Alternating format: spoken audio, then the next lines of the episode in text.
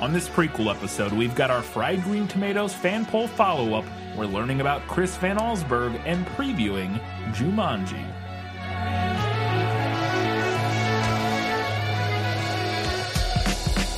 Hello, and welcome back to This Film is Lit, podcast where we talk about movies that are based on books. It's a prequel episode. We're talking about Jumanji in just a little bit. But before we get to that, we've got a few things to take care of, including, as always, our Academy Award winning patron shoutouts. And they are Winchester's Never Die, Kelly Napier, Gray Hightower, Eli Youngs, Gratch, Just Gratch, Shelby says Black Lives and Trans Lives Matter, Harry Styles looks good in a dress, and Alina Doletkolova. Thank you all very much. We appreciate you uh, for supporting us. Uh, and yeah, no new patrons this week, so we just had our Academy Award winners. Katie, we had some feedback. Some people had some things to say about fried green tomatoes. Let's go ahead and talk about it. Yeah, well, you know, that's just like uh, your opinion, man. We got a, a little bit of feedback. Mm-hmm. I didn't anticipate we would get a ton of feedback for this one. I thought we would get more based on how many people commented going into it. We- I felt That's like we got fair, more yeah. like people talking about how they were excited. You know what I mean? Like yeah, we we some- we did get a, quite a few people saying that they were excited about it, that they liked the movie, who did not come back to do our Come fan on, poll people. follow-ups. Get it But together. Nonetheless, we do have uh, a couple a couple of uh, comments and things on Facebook. We had a grand total of one vote. It was for the movie. polls buried. I don't know. I might just stop counting votes on Facebook because it doesn't seem to work. Maybe I'll just ask people for their input. Yeah. Um, and we did have a comment from Anthony who said, I've never read the book, but I love this movie and watch it about once a year. It's one of my hangout movies, as Quentin Tarantino calls them. As a Canadian, I usually have zero draw to these American nostalgia period films. However, Fried Green Tomatoes just does something for me, I think ultimately due to the characters and performances. One thing I think you missed is that they imply that the sheriff isn't in the Klan after all. He later responds to Idgie that he doesn't have a size 14 shoe and doesn't care much for parades or pageantry. I guess I missed that part in the movie. See, I thought I remember them some reference to him not. That's why I was confused about him whether or not he Mm-hmm. was. Well, that and the other group being there, but I, I don't remember that specific line. But I thought there was something else that made me think that maybe he wasn't in the Klan potentially. I don't know. Um, But it's definitely not in the book, so Yeah. make of that what you will. Um, Anthony went on to say it makes him a little more ick as he is still super racist, but one of the good ones. Ew. Also, after your episode, I really noticed the gay subtext. I don't know if it's subtext, but sure. I think I think it depends on what you're looking for, Yeah, which fair. was something after the episode that I kind of wished we had talked about. Like if you go into the movie hoping that they're going to like explicitly label the relationship Mm-hmm. or that you're going to see more like definite romantic physical contact, Mm-hmm. you're going to be disappointed. Yeah. But it is very very gay or very queer Mm-hmm. um and we do get to watch their whole entire relationship which we don't really get in the book Yeah. so um, Anthony also said, My only headcanon to the Idgie reveal at the end is that after Ruth died, Idgie just settled down slash gave up after Buddy Jr. grew up. She had her son when she was 40, so it'd be after Buddy Jr. would have gone on with his own life. Still, it was a bad decision to include the Ninny backstory and the surprise twist. Yeah. Over on Twitter, we had six votes. All of them were for the movie. There you go. I didn't anticipate that a ton of people would have read this book. No. Was one of the things. And we had some feedback from at Gray Hightower, who is our Academy Award winning patron who requested Yeah, who requested this this. film slash movie, film slash book. And Gray said, I'm going with the movie this time. The book is great, but there's so much happening. The movie has no less than four powerhouse performances amongst great casting and is just so fun to watch. Here at the end of 2020, it is nice to just watch a smaller, more fleshed out story. Growing up as a queer person in Alabama, this piece of work was really important to me. It was really hard as a kid to find queer media that spoke to me that wasn't a dramatic or flamboyant gay hairdresser. I learned that part of queer history is to read into subtext in all media that I consumed, to figure out if something was meant for me or if it was queer baiting. I chose the movie specifically because of the subtext. They never outright state that either of them are queer because you couldn't f- be fully out in that area at that time. It is still like that in a lot of places. But there is so much there for a queer person. The B scene alone is a full blown sex scene if you know how to look at it. Even if it is just blanket subtext, it was enough to make me feel safe in reading their relationship as how it made sense to me queer people have immense pressure to be what people would consider normal. No matter how flamboyant, tomboy, etc. someone is, there is a pressure to be just like everyone else. That is why most people in the South just ignore signs or even pretend their children are not gay. This can have a strange effect on people. I know some extremely gay men that feel pressure to the point where they will marry a woman, have children, and be in the closet their whole lives. It would make total sense to me that Idgie, even as a staunch lesbian, could get married and have a child. If there had ever been a part of the movie where she had come out to someone, there might have been an argument, but she never appeared in any scene to accept that in herself. So I could argue that Idgie in the movie could change to Ninny, totally decide to have a quote normal life, and be like everyone else because she discovered that was the only way she could ever be truly comfortable. Queer people are outside the spectrum and will never be comfortable like straight people because the world is built for them.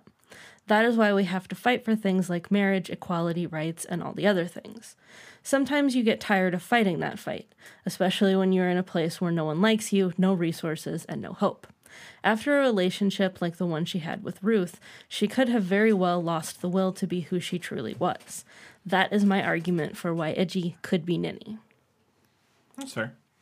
Yeah. I think that's an important perspective. Yeah, for sure, definitely. I, I would still. I, I think the the only point, the point we were making when we were discussing how we didn't think that change made a lot of sense for her character, is that it felt, at least to me, watching the movie, Mm-hmm. that her.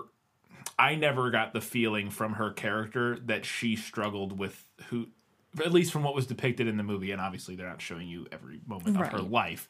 But I didn't get the feeling from the way her character is portrayed in the movie that she was particularly conflicted about herself or or, or and, and or that she felt the need to like or that she would feel the need again it, you know people change and and there's perfectly reasonable that uh, you know Right. eventually maybe she did just decide you know she did uh, feel that it would just be easier or um kind of have that you know that change Yeah. of of of um in her personality but the vibe of of of Idgie that we get in the movie to me feels very much like she wouldn't need feel the need to conform in any way or that that, that wouldn't be something to her that was important even though for that is clearly a thing that lots of people deal with in, in lots of different ways. And it's totally uh, that that perspective is super important and i appreciate them saying that. I just feel like maybe it nes- i don't know if it applies to Well, her as much. I, I think it, it is an important reading of the character and the story. Mm-hmm. Um, I think it's a valid reading of it. I, I do agree with you that it does seem a little bit at odds with how we see her character presented in the bulk of the movie. Yeah. But I also think, to be fair, we don't see anything after Ruth dies. Yeah. And that could be That's a fair. turning point. Yeah, that's absolutely fair. I, I I agree with that. That yes, that absolutely could be a turning point that kind of affects how and like and that's something that uh, Gray touched on there about Yes. how after Idgie died, that could have kind of been a turning point. And I, and that that I would agree with because we don't see anything. Thank you everybody for all your feedback. We appreciate it. Lots of good stuff there.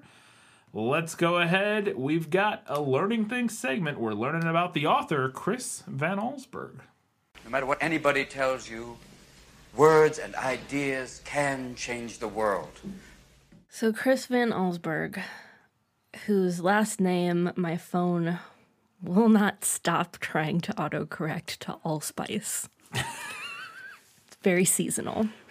We didn't know this was going to get so seasonal.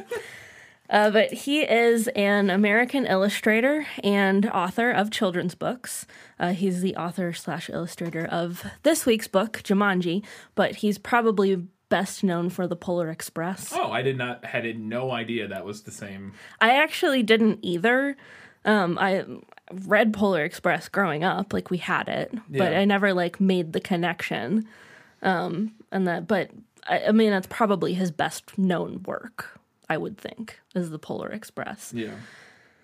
Uh, he has won two Caldecott medals for picture book illustration, um, one for Jumanji and one for the Polar Express. Uh, Caldecott, we've mentioned before, is um, it's like the Newbery Medal of Yeah. illustration. It's, Yeah. it's a big deal to win a Caldecott. Uh, he was also the Caldecott runner up um, for the Garden of Abdul Gasazi, I guess is how you would say that. I meant to look it up and I forgot.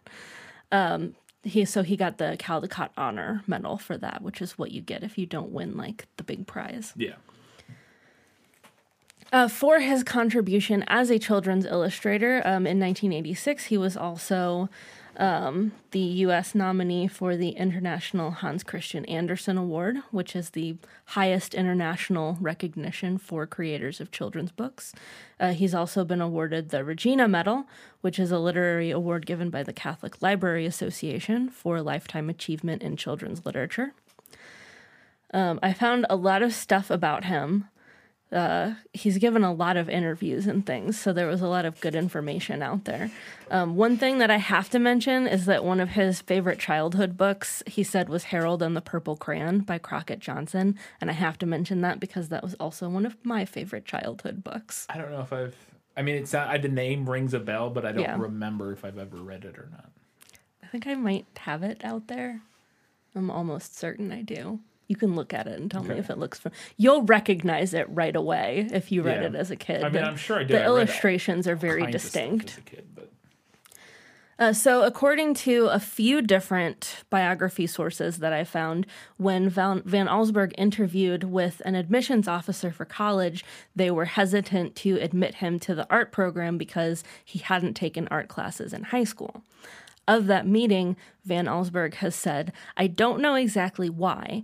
There's a point in a teenager's life sometimes when the temptation of pulling the wool over an adult's eyes is irresistible. And I rose to the challenge and said to him, Well, it's not on my transcript because I study privately on the weekends. He said, Oh, that's impressive. We talked for a while, and he was finally willing to admit me into the art school. there you go. Fake it till you make it. So Van Allsburg attended the College of Architecture and Design at the University of Michigan. Uh, he majored in sculpture, learned bronze casting, wood carving, resin molding, other stuff. Um, graduated in 1972 and then continued his education at the Rhode Island School of Design, eventually graduating with a master's degree in sculpture, after which he set up a sculpture studio. However, he struggled with sculpture, just didn't really click for him. Um, and he had begun a series of sketches that his wife Lisa thought would be suitable for children's books.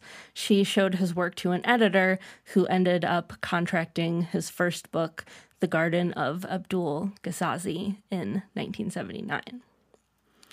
Uh, so Van Allsburg has written and or illustrated about 20 books. His art has also been featured on the covers of the 1994 HarperCollins edition of C.S. Lewis's series, The Chronicles of Narnia, which are the editions that I grew up with slash currently own. Um, in addition to having credits for the film adaptations of his own books, uh, Jumanji, Zathura, Polar Express, and both recent Jumanji films, Van Allsburg also worked as a visual development artist for Disney's hmm. The Little Mermaid in 1989. All of Van Allsburg's books include a sort of Easter egg, an illustration of a white bull terrier named Fritz, who first appeared in his first book. Uh, he used his brother in law's dog Winston as the model for Fritz and has said, I thought of Winston as a kind of nephew. Sadly, Winston had an accident that sent him to the big dog kennel in the sky at a young age. I decided to commemorate the contribution he made to my first book by including him in all of my books.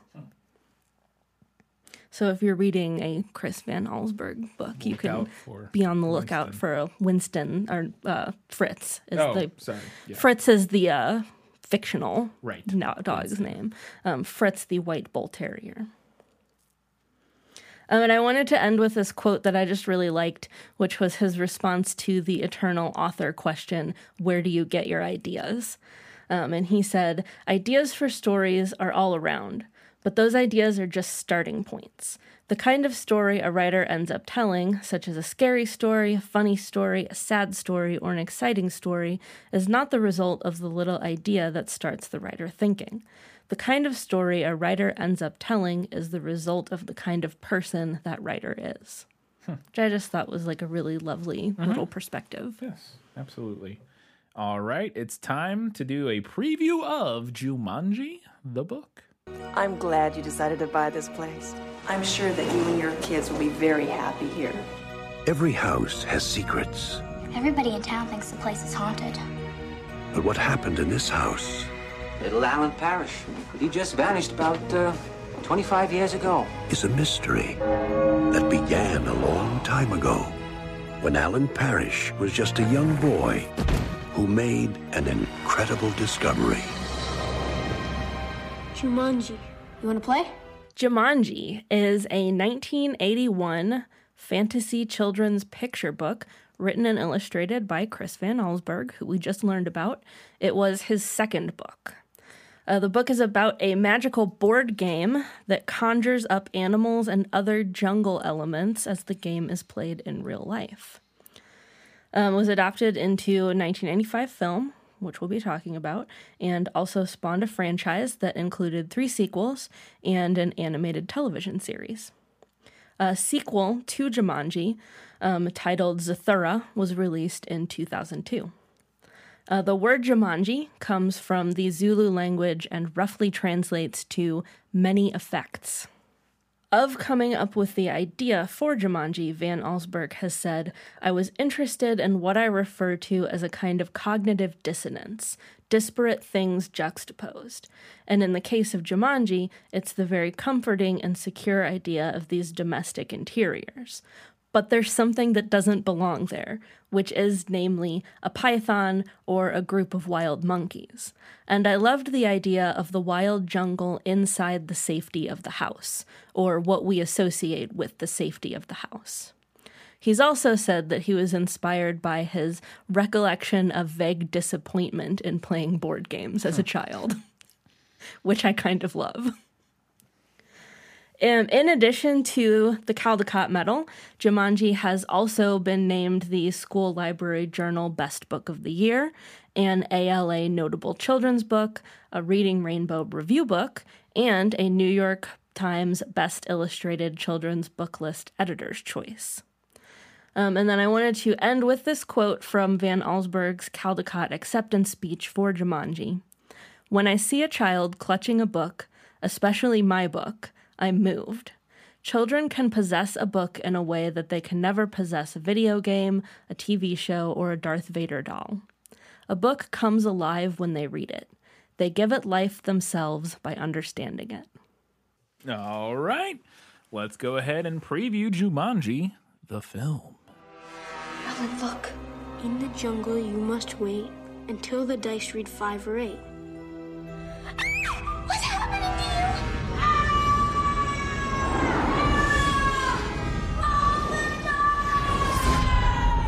26 years later, Peter and Judy Shepherd are about to play the same game and make an incredible discovery of their own. Are you Alan Parrish? Yeah. Oh my gosh. Everyone thought you were dead. Jumanji is a 1995 film directed by Joe Johnston, also known for Captain America the First Avenger, Hidalgo, Rocketeer, and October Sky. It was written by Jonathan Hensleigh, uh, who wrote Armageddon, The Punisher, and Die Hard 3, and a handful of other writers, including Chris Van Allsburg, who has a screenplay credit. The film stars Robin Williams, Jonathan Hyde, Kirsten Dunst, Bradley Pierce, uh, who plays the child in this, uh, the, Right. the younger brother, and I did not realize is also Chip in Beauty and the Beast. Huh, I didn't know that. Yeah, I didn't either. Uh, and Bonnie Hunt. Uh, he hasn't been in a, that, that Bradley Pierce hasn't been in a ton of stuff. Yeah. Uh, he's still working a little bit, but not much. Um, you know, compared to like Kirsten Dunst and you know Bonnie Hunt and other people, Jonathan Hyde even. Um, but yeah, Chip and Beauty and the Beast. I was like, oh, interesting.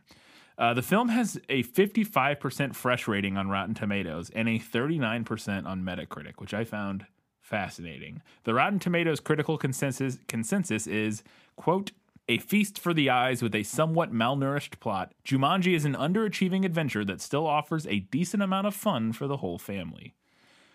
Uh, Roger Ebert, and this is wild. Sometimes I think Roger Ebert didn't understand any. I, I think he, sometimes I'm like, is this guy was he just an idiot? Roger Ebert rated the film 1.5 out of four stars, uh, and I will say I don't think this that Jumanji is like an incredible movie. Like it's not. I don't think I would give it. You know, it's it's it's not even in my top ten like kids movies probably, but it's it's a good it's a good movie for my. It's been a while since I've seen it, but Roger Ebert rated it 1.5 out of four stars, criticizing its reliance on special effects to convey its story, which he felt was lacking. He questioned the decision to give the film a PG rating rather than PG 13, as he felt that young children would be traumatized by much of the film's imagery.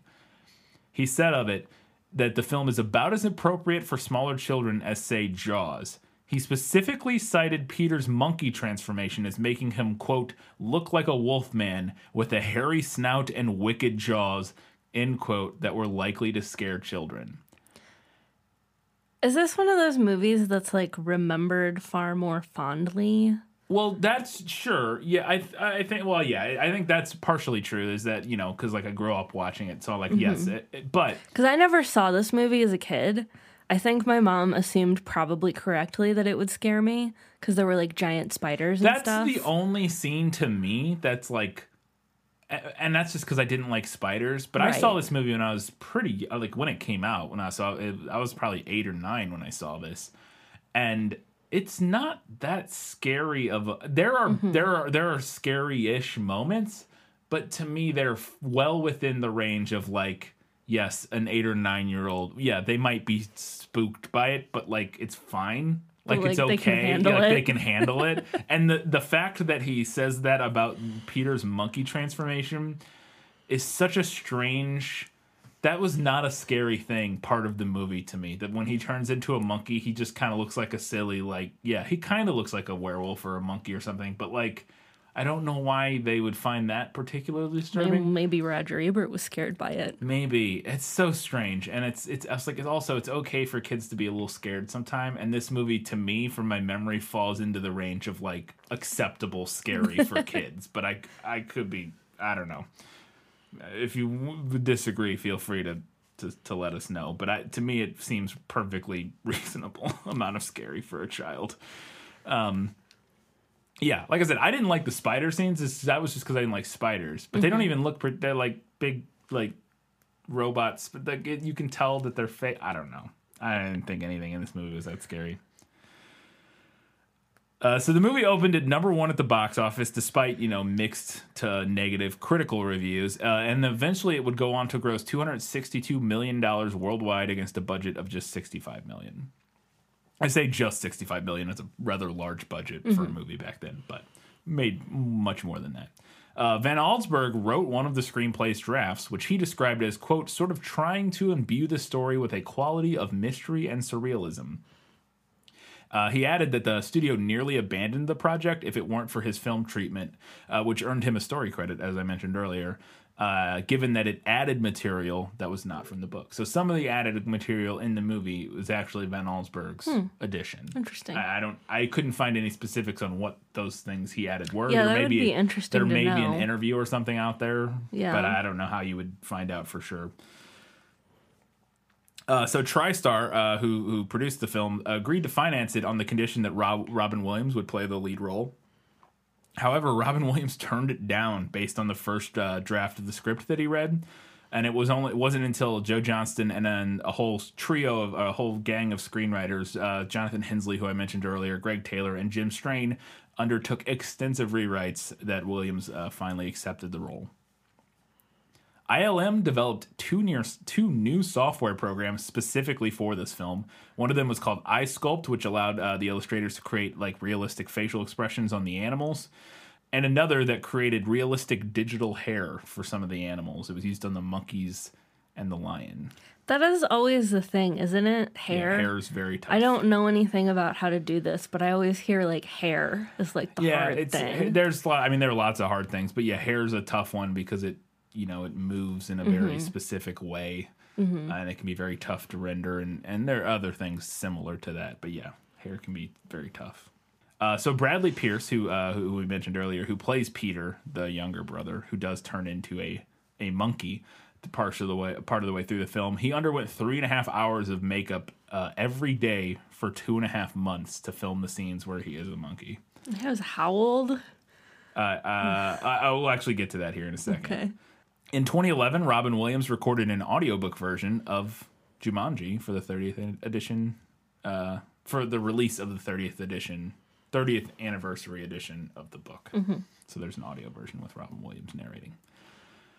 Uh, a screen used Jumanji board, so a prop from the movie, uh, the, you know, the actual board game from the movie, sold in 2014 for $60,000. It is one of my favorite props from one of my like a childhood movie. It's so cool, the board game in the movie. And if you ever bought Jumanji uh like like the the store version of it, it's always so disappointing compared to the version in the movie. Uh, Scarlett Johansson uh, apparently auditioned for the role of Judy Shepherd, which uh, uh, ultimately went to Kirsten Dunst. Uh, speaking of Kirsten Dunst, she plays Bradley Pierce's older sister. You just asked about how old he was in this movie. Uh, their characters in the movie are 12 and 8 respectively. Kirsten Dunst is 12, supposed to be 12, and Bradley Pierce is supposed to be 8. But it, uh, and in the film, she looks you know noticeably older. She's quite uh, quite a bit taller than him. However, in real life, Kirsten Dunst was 13 at the time. She was only six months older than Bradley Pierce, so he was 12, 13. So they were only six months apart, but they're playing four years apart. And this is one of the things we Puberty's talked- wild. Yeah, this is one of the things we talked about in Fried Green Tomatoes. How girls tend to hit Yeah. puberty a little bit earlier and, and make that transition a little bit faster. Um, and so, yeah, they could play four years apart because they, they don't look the Yeah. same age in the movie, from my memory. I mean, yeah, if you think back there you there is that time right around fourth through sixth grade Yeah. where it's like you can be the same age but look Yeah. multiple years apart. yeah. And finally, I thought this is interesting. And now, this, when it says, so this this is a list of actors who were considered for the role of Alan Parrish, which is the role that uh, Robin Williams plays. Okay. Um, now, when it says considered, that could mean anything from was offered to the role versus somebody threw the name out there in Right. a production meeting. So who knows how thoroughly any of these people were actually considered. But supposedly, all of these people were considered, and I just thought it was interesting. They are Tom Hanks, which makes sense. I mean, yeah, that makes sense. Time period makes sense. Also, that kind of role makes Yeah. sense. Like, kind of a fun but goofy person. yeah, fun like nice guy. nice guy who can play goofy, but yeah. Uh, Dan Aykroyd, similar kind Mm-hmm. of thing, makes sense. Chevy Chase, a little less, but I can still see it. The uh, Kevin Costner, he doesn't do comedy as much, but you can still he can still pull it off for sure. Uh, Sean Connery, so we're starting to get a little strange here. Maybe a little bit. Sean Connery, I don't see in this role. Doesn't make a lot of sense to me. Harrison Ford makes literally almost no sense to me. Mel Gibson, very little sense. He's done more comedy recently, and I guess he did back in the day. But I don't know. Something about Mel Gibson in this role was very strange to me. Michael Keaton actually would make a lot of sense. I don't know about at the time, but to me now he would play he would make a lot of sense in this role. Bill Paxton maybe. Bruce Willis is the worst possible worst No. possible option I can imagine. Uh, and then the final one was Arnold Schwarzenegger, which it's a whole different character if Arnold Schwarzenegger's playing it, but I think it would maybe work in a different way. You know, I wonder at the inclusion of names like Harrison Ford, Bruce Willis, Arnold Schwarzenegger, I wonder if there at any point was a version of this character that was more like an Indiana Jones kind of Oh, adventurer. Yeah, more like type. A, yeah, like he comes back. Well, because there is that part, you know, he comes back and he he's he's survived and he's like yeah, he's capable. been living in the game yeah, for and I guess maybe that's what they're going for, but I don't know. I think yeah, But I think what they ended up with makes more sense, especially given the like juxtaposition with the the hunter character. yeah, the hunter father character. Yeah. yeah, having somebody who's not like Yeah. a dashing like adventure action movie star. Yeah, yeah. I, I think would be weird. Uh, the irony of calling Robin Williams not swashbuckling when he, or you know, literally played Peter Pan. But, anyways, that was all uh, that I had about the movie. Uh, we've got a few places you can watch it. As always, check your local library, or if you have a local video rental store, go check with them. You can rent it through Amazon Prime or Vudu for two ninety nine, or through YouTube, iTunes, or Google Play for three ninety nine. Uh, it doesn't seem uh, that it is available. To Yeah, it doesn't seem to be streaming anywhere. Or, like, at least not included that in the streaming. like nothing came up when I looked it up, so there you go. although there were a lot of people asking in various locations desperate to find out if it was on Netflix. But it appears that it is not. No, it's also one of those movies. If you do have cable, Yeah, it shows yeah, up a lot. You could up. probably record it on, and and you're not gonna like you know get a weird edited version because it is a PG rated Mm-hmm. movie. Um, so yeah, I, I think if you did have cable or, or satellite or something, and you have Yeah. a DVR, Especially around this time yeah, of yeah, the year. it plays it, more around plays on TV. holidays. Which it, it did, and I didn't mention it, but it did originally come out. It was like a Christmas release. It came out December fifteenth. But it there's it is Christmas, like at the end of at the, the movie, end of the movie, isn't it? yeah, yeah. At the very end, it is Yeah. Christmas. So yeah, and we mentioned that in the last episode or whatever. I, again, it's not a Christmas movie, but it did come But out a, around. but Christmas. a Christmas scene There is a Christmas often scene. enough. Sometimes that's enough. Yeah, uh, yeah, for sure. So yeah, uh, check out uh, your cable or satellite or whatever. You can probably find it and and record it. Uh, all right, uh, that's going to do it for this prequel episode. Uh, we'll be back in one week's time to discuss Jumanji. It's been a while since I watched it. Yeah, me too. at least in its entirety. Every now and then, I because Yeah, it's on every now and then we catch like part of it. We'll see like five minutes. As I'll see it's on, I'll turn it on for five or ten minutes. But I haven't watched the whole movie in years. It's probably been Mm-hmm. close to a decade since I watched the whole movie. But I've I've seen, I've seen it dozens of times when I was younger. Uh, definitely a, a movie I enjoyed quite a bit when I was uh, a kid. So should be fun. We'll see you then. Until that time, guys, gals, non-binary, everybody else, Keep reading books watching movies. and keep being awesome.